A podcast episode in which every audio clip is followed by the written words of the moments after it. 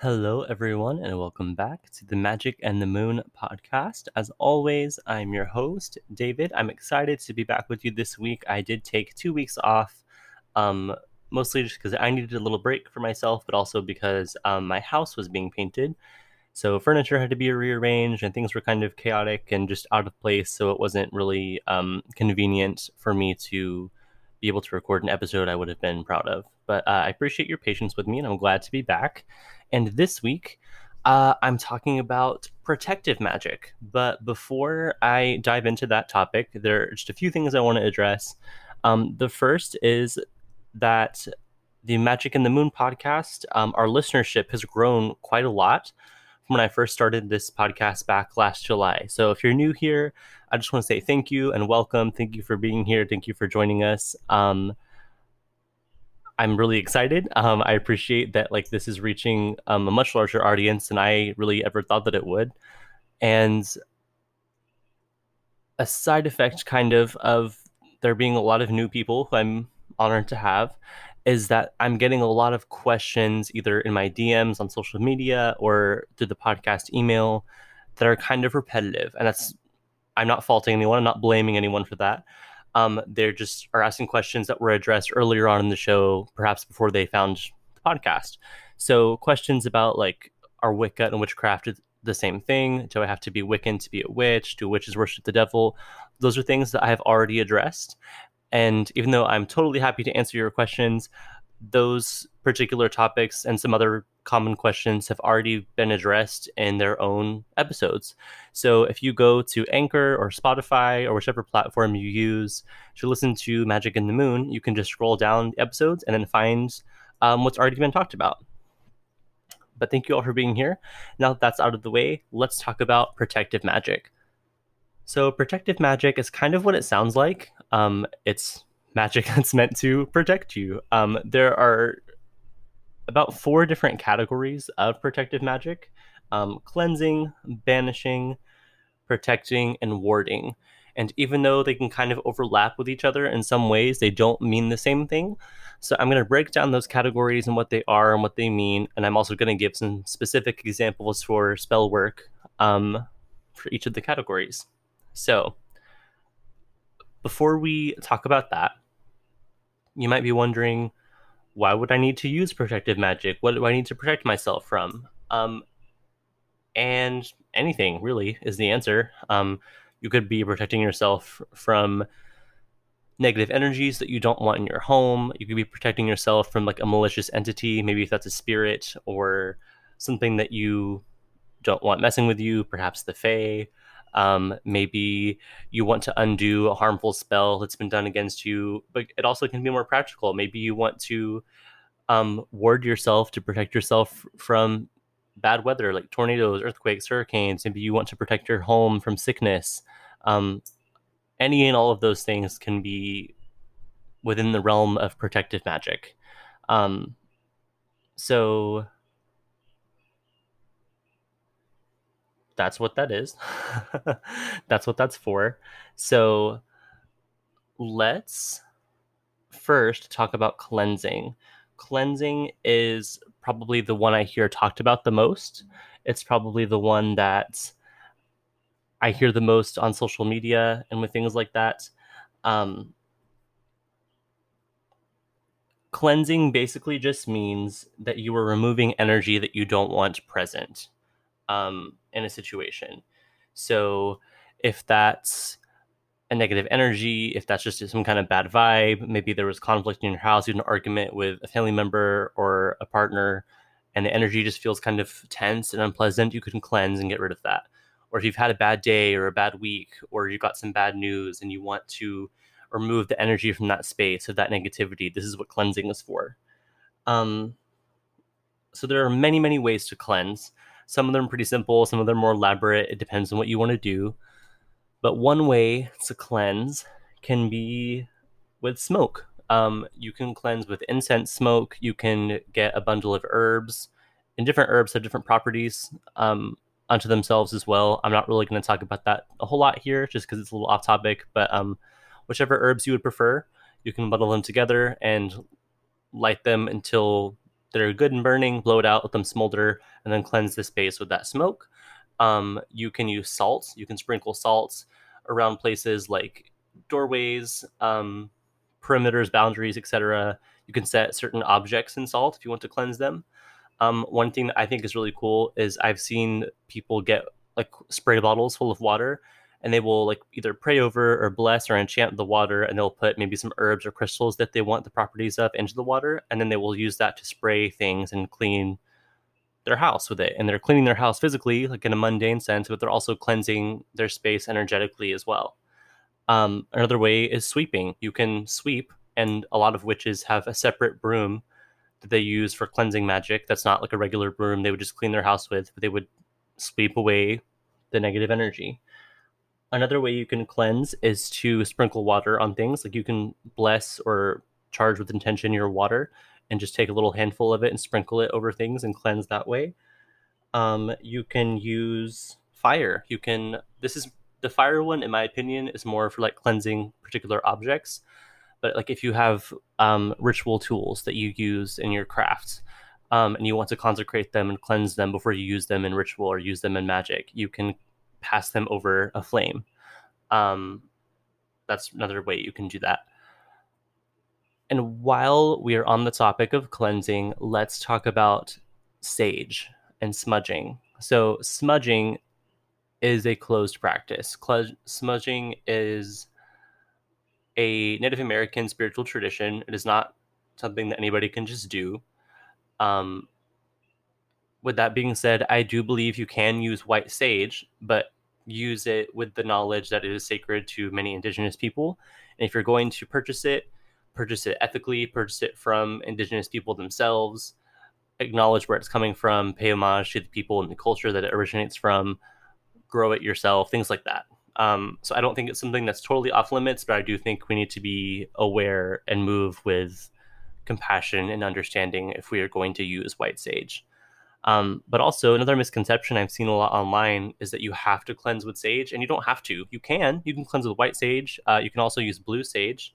Um, you can really use any herbs, any incense that you want to to smoke cleanse. You don't just have to smoke cleanse only with sage. But I hope that that makes sense. Okay, so we've talked about cleansing. Let's talk about banishing.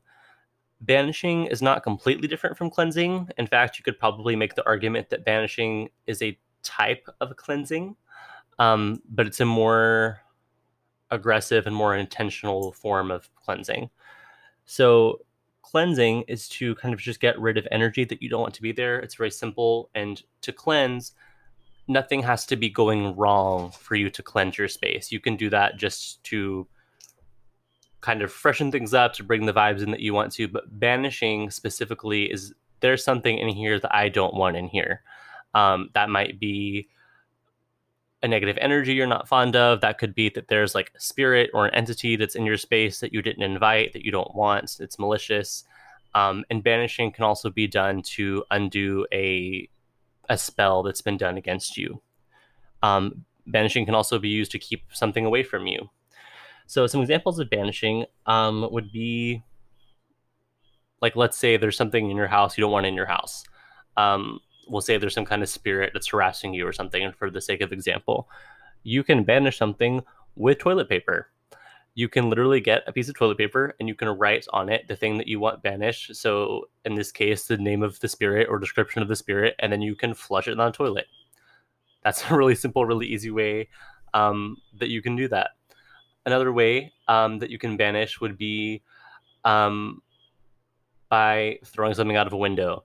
So again, you incorporate that symbolism, something that's going to represent the thing that you want gone, and then you can toss out a window, throw it in the trash, run over it with your car. I think you get the idea. So, those are some more intense ways of doing that. But banishing can also just be making sure harm is not being done to you. So, say, for example, you have um, an ex that's trying to get back in touch with you and you don't want them to talk to you you're done with them you're over it you don't want them to like continue to speak to you or anything like that and you want them to be like leaving you alone you can get um, either like a photo of that person or like something that represents them. So maybe like an object that used to be there, something they gave you while you were still together, even just something with their name on it, and you can wrap it in black tape. And as you're wrapping the tape around the thing, you would just say person's name, whatever their name is, then you would just say, you will do no harm to yourself or to others. And you will continue to say that over and over as you're wrapping the thing with black tape until it's completely covered up. And that's not going to harm them. That's not going to hurt anybody. That's just going to prevent that person from coming into your life or doing something that you don't want them to do.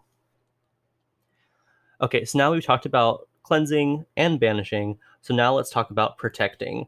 And protecting is what it sounds like. It's a spell to protect yourself against something. And like I said, this can be a protection against like negative energy or like baneful magic, but can also be protecting yourself from home invasion, protecting your home from vandalism, protecting your home from bad weather, anything. Um, like for example, like I live in a part of the country where tornadoes are really, really common, especially this time uh, this time of year. So I've done protective spells to keep my home safe from tornadoes and bad weather. So, some examples of protection that you can do. So, say, um, say you want to use sigils, and sigils are great for protecting and for warding. And if, for those of you that don't know, a sigil is just a magical symbol, basically.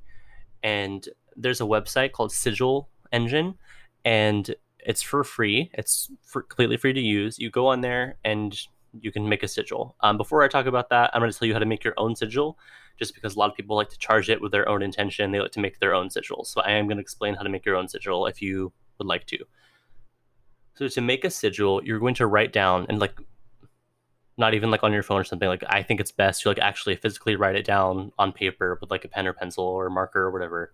You're going to write down your intention. So say I'll use my example. So my intention is my house is safe from tornadoes. So you don't want to say you want to use present tense. You want to write something as if it's already happened or it's happening right now.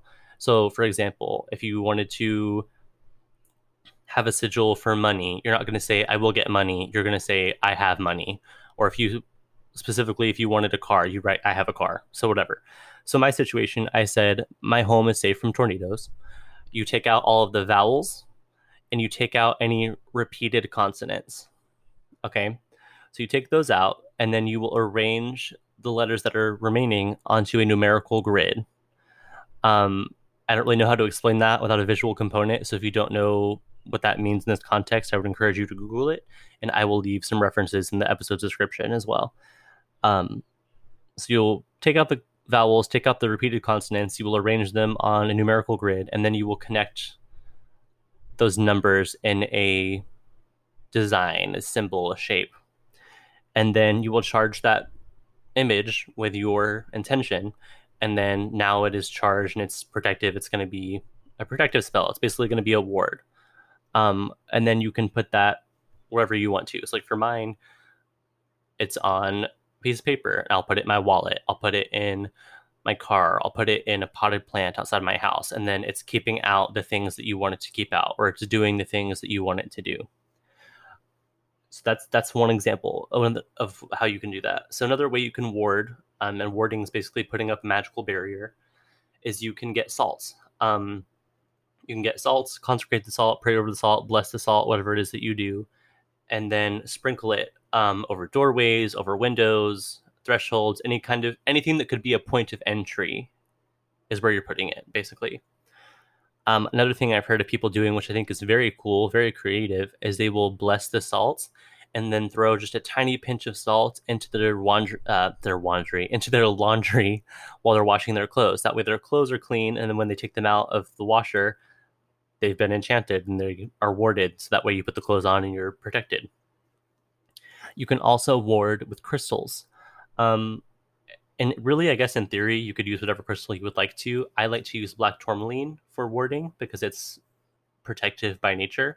So I'll get a black tourmaline stone. I will charge it with the intention of you know keeping my home safe, and then I will place that you know on windowsills and doorways, and you could put it in your mailbox in your car. If you have an office, you know, or somewhere you work, you can put it there too. And those are some ways that you could keep that safe. Um, I already kind of got a little ahead of myself and dove into warding, but warding is a form of protection and it's basically just creating a barrier. Um, you can also use warding to kind of keep something hidden.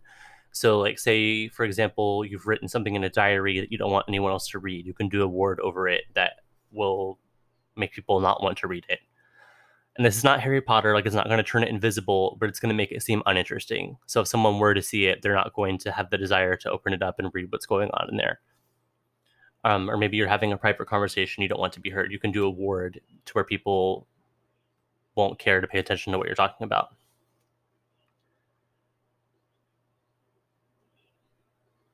Um, and you can, for words, you can kind of charge any object as a ward. People have used dolls or toys or stones or anything. So it doesn't even have to be like a witchy object. Obviously, it can be, you know, if you want it to be, but it doesn't have to. Some people prefer it to be a little more inconspicuous. That way, you know, people aren't really going to question where it is. Maybe it's a decoration hanging on your wall. Maybe it's a wind chime, you know, on your porch. It can be whatever you want it to be, really.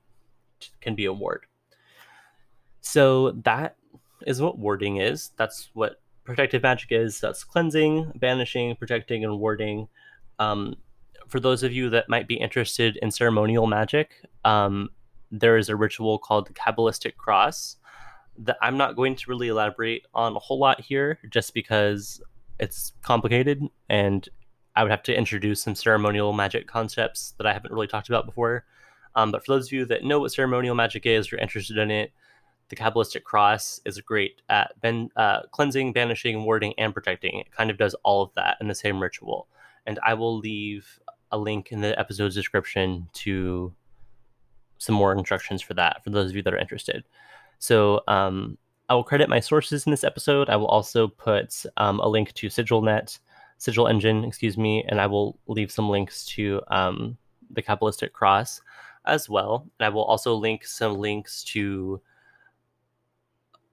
previous episodes that address some of the common questions I've been receiving recently. That way, for those of you that are curious, or maybe even if you just want a refresher, you can go back and listen to those episodes and hopefully uh, have your questions answered. But of course, you're always welcome to contact me directly and ask me questions or give me your suggestions and your feedback. You can reach me on Instagram at Magick and the Moon Podcast, and that's M A G I C K and the Moon Podcast on Instagram. And then the email is the same thing. It's magick and the moon podcast at gmail.com. But that's all I have for you guys this time, and I will see you next week.